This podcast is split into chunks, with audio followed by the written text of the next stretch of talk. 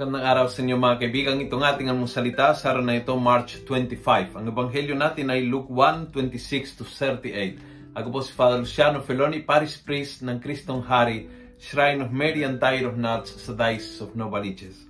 Sabi ng ebanghelyo in the sixth month, the angel Gabriel was sent from God to a town of Galilee called Nazareth. He was sent to a virgin who was betrothed to a man named Joseph of the family of David, and the virgin's name was Mary. Nazareth insignificant. Walang walang kwentang maliit na na town, na maliit na baryo. Walang walang kakwenta-kwenta. Uh, Mary, a virgin. So nung panahon na 'yan ay kapag ikaw isang uh, isang dalaga ay wala ring uh, wala rin masyadong papel sa mga importanteng bagay. Hindi hindi ikaw married so wala kang papel. Ngunit, yung mga insignificant, yung parang walang kwenta sa mata ng mga tao, walang importansya sa pagtingin ng mga tao, yon ay pinili ng Diyos.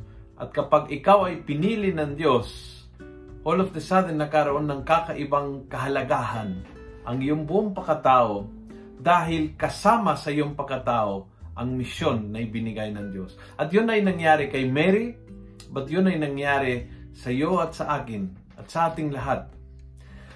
Insignificant tayo sa sarili natin.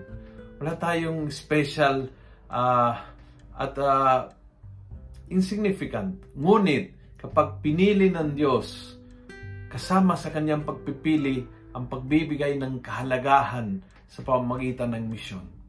Chosen for a mission at yon ang bukal ng, ng talagang ng kabuluhan ng buhay natin.